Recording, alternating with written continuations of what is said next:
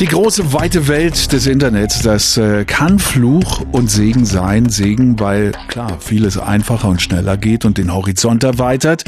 Fluch durch die lauernden Gefahren. Hacking, Phishing, Viren und die Dinge, die nicht für jeden bestimmt sind, vor allem für Kinder und Jugendliche.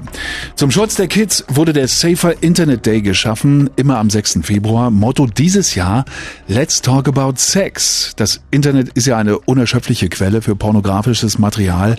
Wie aber kann man Kinder davor schützen? Deborah Wolde Michael vom Netzwerk ClickSafe sagt uns, wie das gehen kann. Sagen Sie, was gibt's da für Möglichkeiten? Der beste Weg wäre vermutlich Handy weg und nicht allein ins Internet lassen, aber das ist ja illusorisch.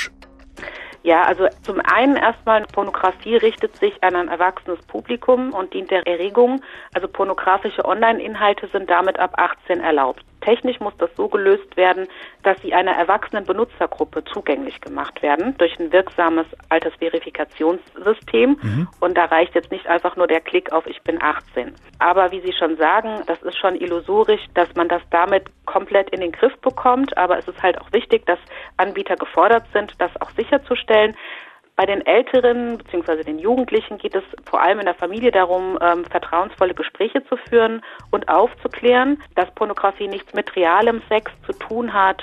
Es ist wichtig, dass Pornoseiten nicht die einzige Informationsquelle für Jugendliche sind im Bereich der Sexualerziehung sondern Jugendliche müssen gute Sexualaufklärungsangebote auch an Schulen erhalten, aber sie sollten auch gute Angebote kennen, um sich auch online seriös über Sexualität zu informieren, denn es ist ja natürlich, dass sie auch neugierig sind. Pornos im Netz ist das eine, aber wie geht man denn beispielsweise mit Fotos um, die in den sozialen Medien von Kind zu Kind verbreitet werden? Dickpics zum Beispiel, Nacktfotos etc. Ja, also hier ist Aufklärung wichtig. Ähm, Kinder und Jugendliche müssen wir über die Rechtslage aufklären.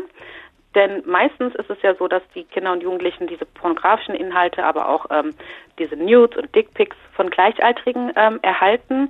Und da müssen sie wissen, dass es verboten ist, solche pornografischen Inhalte Minderjährigen zugänglich zu machen und dass sie sich strafbar machen, wenn sie solche Inhalte zum Beispiel im Klassenchat weiterleiten. Und Kinder und Jugendliche, die unbeabsichtigt auf solche Inhalte stoßen, die sollten wissen, dass es Melde- und Beschwerdestellen gibt, wo sie sowas auch melden können. Das sagt Deborah Wolde Michael vom Jugendschutznetzwerk ClickSafe. Ganz viel Tipps und Informationen zum Thema gibt's übrigens auch auf der Website clicksafe.de.